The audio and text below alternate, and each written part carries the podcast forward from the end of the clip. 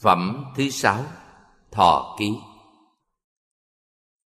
Chúng ta hãy đi sang phẩm thứ sáu, Trang 196 Tức là phẩm thọ ký. Trong phẩm này, Sau khi đã thọ ký cho thầy xá lợi Phất, Thì Bụt thọ ký cho thầy Ca Diếp. Bụt nói rằng, Sau này thầy Ca Diếp sẽ thành Bụt Hiệu là Quang Minh. Và cõi tịnh độ của Bụt Quang Minh Sẽ có tên là Quang Đức. Sau đó Bụt lại thọ ký cho thầy tu Bồ Đề. Và thầy sẽ thành Bụt hiệu là danh tướng. Trong một cõi tịnh độ tên là Bửu Sinh. Tiếp đó thì Bụt thọ ký cho thầy Maha Ca Chiên Viên Thầy sẽ thành Bụt hiệu là Diêm Phụ Na Đề Kim Quang. Sau đó Bụt thọ ký cho thầy Maha Mục Kiền Liên Thành Bụt hiệu là Đa Ma La Bạc Chiên Đàn Hương, Đầy hương thơm. Tóm lại trong phẩm này, Bụt thọ ký cho một số các vị đại đệ tử và các vị này đã có công đức là nói lên được một thí dụ rất hay. Đó là thí dụ cùng tử. Phẩm thứ bảy Quá thành dụ Chúng ta hãy đi sang phẩm quá thành dụ. Phẩm thứ bảy bắt đầu từ trang 211. Trong phẩm này chúng ta ghi nhận một thí dụ gọi là quá thành. Thí dụ này ở trang 240, đoạn thứ 16. Thí dụ có một con đường rất dài, dài 500 do tuần, đầy hiểm nguy, đầy tai nạn, rất quan vắng và có đủ thứ gây sợ. Có một đoàn rất nhiều người muốn vượt con đường này để đến một kho châu báu do một người đưa đường tài giỏi thông suốt địa hình địa vật dẫn đường. Người đó gọi là đạo sư, tức là vị thầy chỉ đường. Đoàn người đi chưa được nửa đường thì kiệt sức, mỏi mệt và trong tâm phát sinh ra ý muốn không đi nữa. Đường thì xa và đầy hiểm nguy, tai nạn lại nhiều. Đi đến đây thì kiệt sức, họ thối tâm nghĩ rằng chỉ bằng quay về cho rồi. Nửa đường muốn thối lui, có ai trong chúng ta đã khởi tâm muốn thối lui chưa? Lúc bấy giờ người dẫn đường khuyến khích.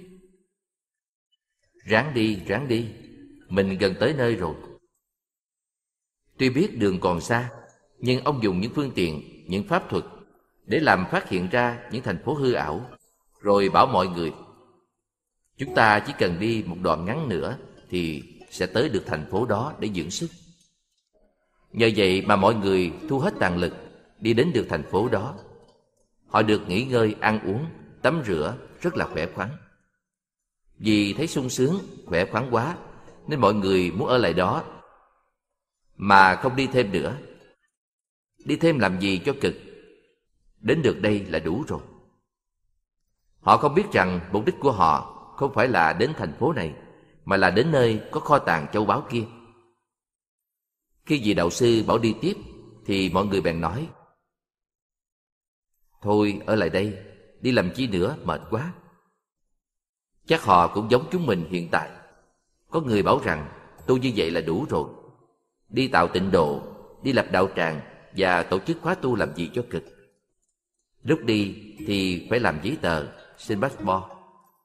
Gặp người làm khó, thôi ở lại làng mai cho khỏe thân. Như thế là mình cũng đang bị kẹt vào quá thành. Lúc đó vị đạo sư mới dùng phương tiện và nói rằng Thành phố này có thấm gì đâu Đây chẳng qua chỉ là chỗ nghỉ chân của mình nếu tới được núi Châu Báo Thì quý vị mới không phí uổng cuộc đời của quý vị. Vì đạo sư tìm đủ mọi phương tiện thuyết pháp, Làm cho đoàn người hứng chí lên, Và có khả năng từ bỏ trạm ngừng chân. Để đi đến chỗ chứa đầy châu báu vàng ngọc, Bụt cũng thế. Bụt chỉ cho chúng ta một con đường Để đi tới nhất thiết trí. Nhưng mới đi được một phần đường Thì chúng ta mệt quá, Nên Bụt mới tạo ra một quá thành đó là niết bàn của tiểu thừa. Khi đếm được hương vị niết bàn của tiểu thừa rồi, thì chúng ta thích quá. Chúng ta bèn nói: Thôi như vậy là quá đủ cho mình rồi. Mình không muốn thêm gì nữa. Mình cứ an trú ở đây, cũng đủ sung sướng chán. Vì thương, cho nên ban đầu bục bảo, Thôi an trú đi, Thừa hưởng cái sự mát mẻ của Niết Bàn này đi Sau đó một thời gian, Thì bục lại bảo đi tiếp vì có một số trong chúng ta không chịu đi Nên Bụt bảo Mục tiêu của chúng ta là đi tới nhất thiết chủng trí, chứ đâu có phải chỉ đi đến đây thôi. Sau khi được nghỉ ngơi rồi, chúng ta có thể nghe lời Bụt để đi nốt đoạn đường còn lại. Ví dụ này cũng rất hay, và quá thành có nghĩa là một thành phố được quá hiện ra để làm chỗ nghỉ chân, mà không phải là nơi đến đích thực của chúng ta. Đường còn xa, nên bây giờ mời đại chúng đi vào quá thành để ăn cơm và nghỉ ngơi. Rồi trong pháp thoại tới, mình sẽ đi tiếp. Phẩm thứ 8 Ngũ Bách Đệ Tử Thọ Ký. Hôm nay chúng ta đi sang phẩm thứ 8 Phẩm Ngũ Bách Đệ Tử Thọ Ký. Tức là phẩm nói về việc thọ ký cho 500 vị đệ tử. Phẩm này cũng có một thí dụ thật hay Gọi là Bảo Châu trong áo. Tức là viên ngọc, được kết trong áo. Trong phẩm này, thầy Phú Lâu Na được thọ ký trước tiên. Phú Lâu Na, Di Đa La Ni Tử. Mình dịch là mãn từ tử. Thầy nổi tiếng là một người thuyết pháp hay. Lúc đó, thầy Phú Lâu Na có mặt trong đại chúng. Bụt nhìn thầy và mở lời thọ ký cho thầy. Theo Bụt dạy, Thầy Phú Lâu Na sẽ thành Bụt Hiệu là Pháp Minh. Và ở trong cõi tịnh độ của Bụt Pháp Minh. Thức ăn được dọn ra mỗi ngày có hai món. Thứ nhất là Pháp hỷ thực Và thứ hai là Thiền duyệt thực. Trang 260 đoạn thứ ba. Nhân dân nước đó thường dùng hai loại thức ăn, Một là Pháp hỷ thực, Hai là Thiền duyệt thực. Pháp hỷ tức là niềm vui được nghe Pháp, Được học Phật Pháp, Được nghe Pháp thoại, Được dự Pháp đàn. Được viết những bài tiểu luận về Pháp. Đó là một niềm vui. Và đó cũng là thức ăn của mình. Vì vậy, khi tôi nói quý vị nạp bài cho tôi, thì quý vị phải biết rằng thầy mình đang cho mình ăn một món rất ngon. Mình sẽ được pháp hỷ thực. Mà đừng nghĩ rằng mình phải lao động cực khổ. Pháp hỷ thực thuộc về phương diện học hỏi, còn thiền duyệt thực thuộc về phương diện hành trì cố nhiên khi nghe pháp, mình cũng có thực tập thiền duyệt. Tại vì nếu nghe ở trong sự vắng lặng, nghe với định tâm, thì trong khi ăn món ăn pháp hỷ, mình cũng có ăn món gọi là thiền duyệt. Thiền duyệt tức là lấy cái vui của sự thiền tập để làm thức ăn. Hỷ cũng là vui, mà duyệt cũng có nghĩa là vui. Trong bài kệ cúng dường buổi trưa, có cả hai danh từ này. Dược phạn thực thời đương nguyện chúng sanh thiền duyệt di thực, pháp hỷ sung mãn. Bài kệ có nghĩa là khi dùng cơm, ta nguyện cho tất cả chúng sanh lấy cái niềm vui của thiền tập làm thức ăn và cái niềm vui học pháp được tràn đầy. Ngày nào chú tiểu nào cũng tụng bài kệ ấy trong giờ cơm trưa. Hai danh từ pháp hỷ và thiền duyệt trong bài kệ này được lấy từ kinh pháp hoa. Sau khi bụt đã thọ ký cho thầy phú lâu na, thì có một hai trăm vị a la hán trong đại chúng nghĩ rằng, giờ đây thầy phú lâu na đã được thọ ký nếu đức thế tôn thọ ký luôn cho các vị đệ tử khác như chúng ta, thì chúng ta rất lấy làm sung sướng Lúc bấy giờ Bụt gọi thầy Kiều Trần Như Câu Đa Na và thọ ký cho thầy. Thầy Kiều Trần Như là đại diện cho những vị đệ tử lớn. Tại vì thầy là một trong năm người đã từng tu khổ hạnh với Thái tử Tất Đạt Đa. Và khi thấy Thái tử ăn cơm, uống sữa trở lại, thì năm người này mất niềm tin và bỏ đi chỗ khác. Sau khi Thái tử Tất Đạt Đa thành đạo, thì Ngài đi tìm năm người bạn tu cũ để độ cho họ và Kiều Trần Như, Câu Đa Na là người anh cả trong năm người đó. Họ là năm người đệ tử được nghe Bụt thuyết pháp lần đầu tiên về đề tài Tứ Diệu Đế tại vườn Lộc Quyển và họ là những thành phần đầu tiên trong giáo đoàn của Bụt. Sau khi thọ ký cho thầy Kiều Trần Như, Bụt mới gọi 500 vị A-la-hán. Trong đó có thầy Uruvela Kasyapa và những vị La-hán khác mà ta đã thấy tên trong nhiều kinh khác như kinh A Di Đà và thọ ký cho họ. Sau khi thầy Kiều Trần Như và 500 vị A La Hán được thọ ký rồi, họ sung sướng lắm, vui mừng hứng hở, đứng dậy và lại tạ Bụt. Rồi họ trình lên mục một thí dụ, gọi là thí dụ Bảo Châu trong áo. Trong thí dụ này, Có một người đến chơi nhà bạn Uống rượu say Rồi lăn ra ngủ ly bì Lúc đó người chủ nhà Vì có việc quan khẩn cấp Phải đi xa một thời gian. Vì thương bạn Người chủ nhà lấy nhiều viên ngọc rất quý giá Cột vào chéo áo của bạn Rồi mai kỹ lại trước khi lên đường. Sau khi tỉnh rượu Người đó thấy bạn mình đã đi rồi Nên bỏ ra về. Vì sinh kế Anh ta di chuyển sang một nước khác Nhưng công việc làm ăn gặp khó khăn Nên anh ta sống một cuộc đời rất cực khổ, nghèo hèn. 15 năm sau Anh ta vẫn mang cái áo rách cũ Và tình cờ gặp lại người bạn thân năm trước.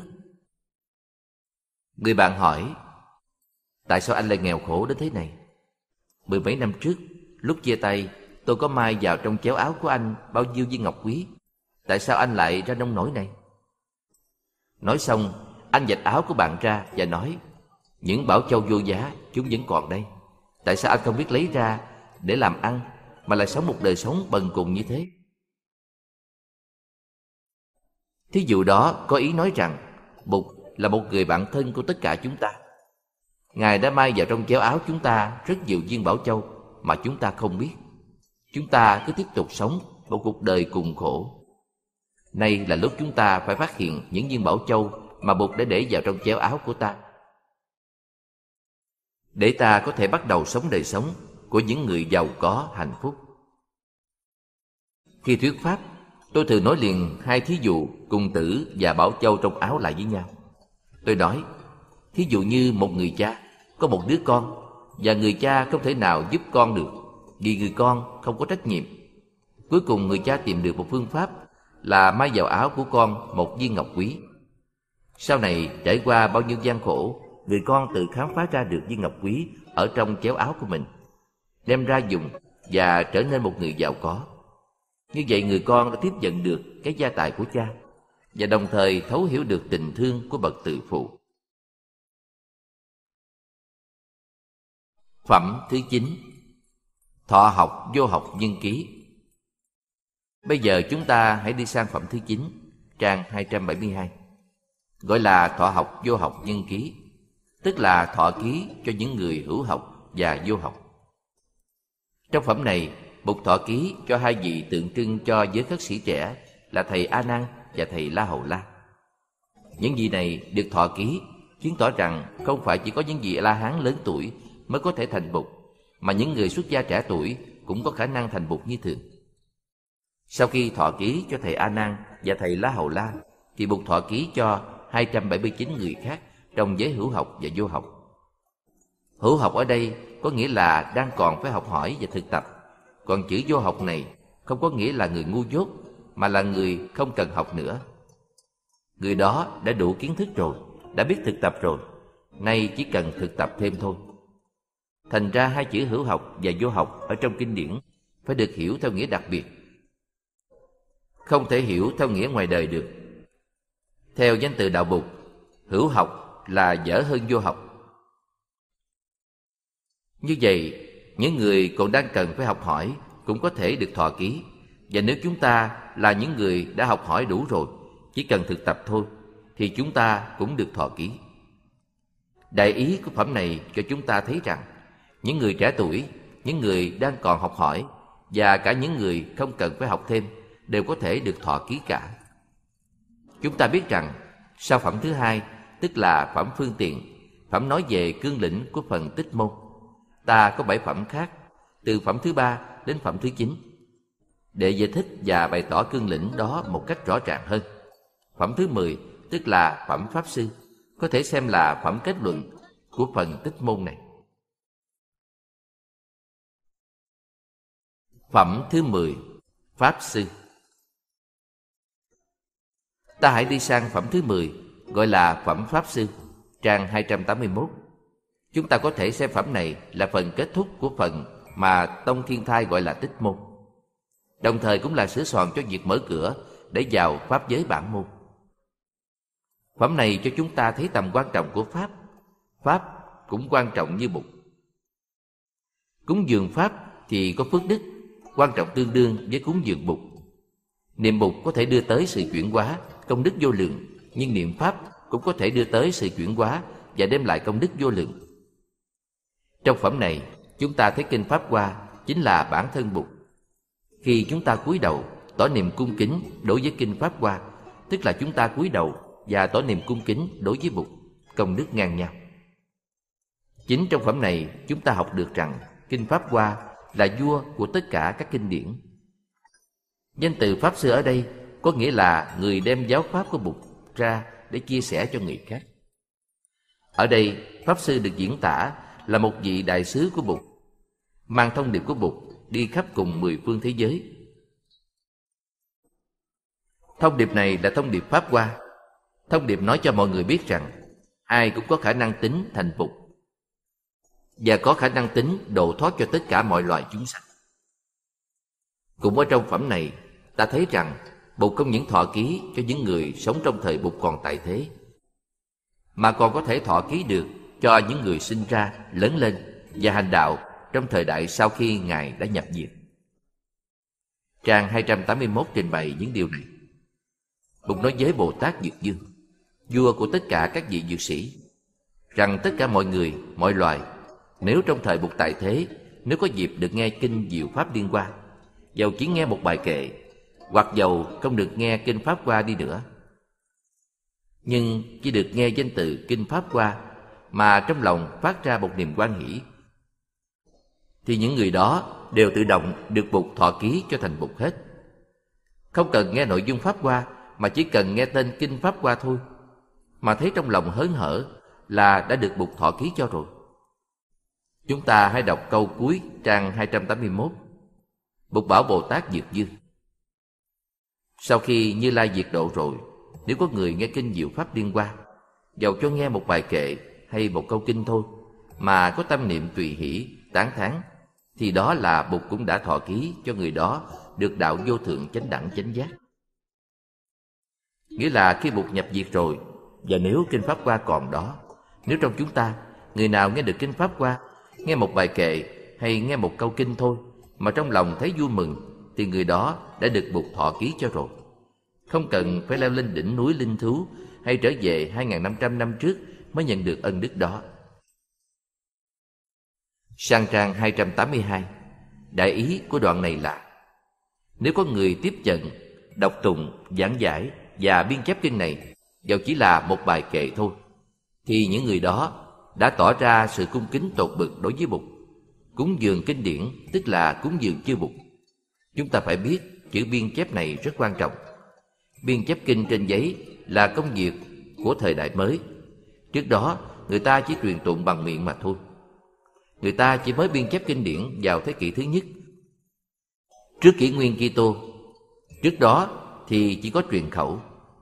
Như vậy, một trăm năm trước Chúa Giáng sinh, người ta mới bắt đầu biên chép kinh điển. Và những kinh điển viết lại đầu tiên đều được chép trên lá bối. Vì vậy mà khi đọc kinh Nguyên Thủy, chúng ta không thấy chữ biên chép. Ở đoạn này chúng ta thấy rằng cúng dường kinh tức là cúng dường Bụt, cúng dường Pháp cũng là cúng dường Bụt, và niệm Pháp cũng tương đương với niệm Bụt. Nghĩa là Pháp niệm cũng là Phật niệm. Vì vậy, chúng ta đã thấy có những tông phái như phái Liên Tông, chủ trương niệm Nam Mô Diệu Pháp Liên Hoa Kinh. Và họ tin rằng niệm như thế cũng có thể đạt được sự giác ngộ. Phương pháp niệm Nam Mô Diệu Pháp Liên Hoa Kinh cũng đưa tới sự chuyển hóa và cũng đem đến cho ta vô lượng công đức. Vì vậy, có những người đã căn cứ trên phẩm này của Kinh Pháp Hoa để thành lập những tông phái tu tập. Nghĩ cho kỹ thì ta thấy rằng Phật thân đích thực chẳng qua chỉ là Pháp thân. Và cái Phật thân mà chúng ta gọi là Pháp thân đó, chúng ta có thể sờ mó được ngay trong giây phút hiện tại.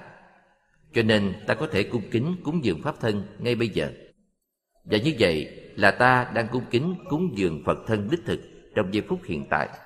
Không cần phải lên núi thú 2.500 năm trước đây mới làm được chuyện đó.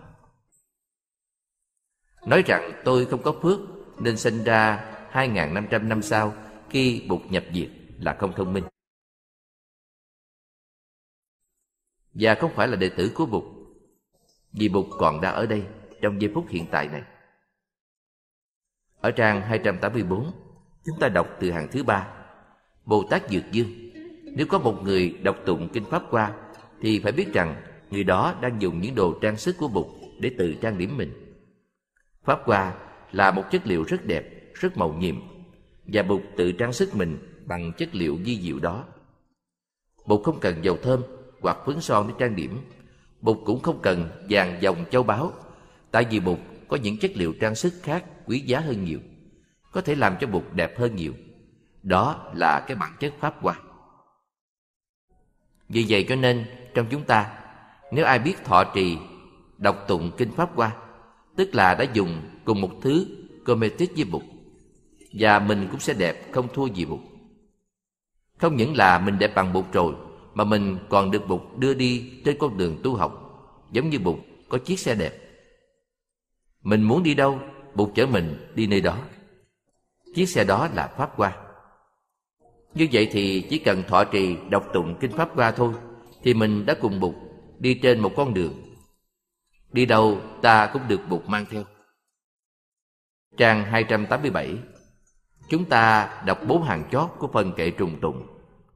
Dược Dương, nay bảo ông, Các kinh của tôi nói, Mà ở trong kinh đó, Pháp Hoa tột thứ nhất.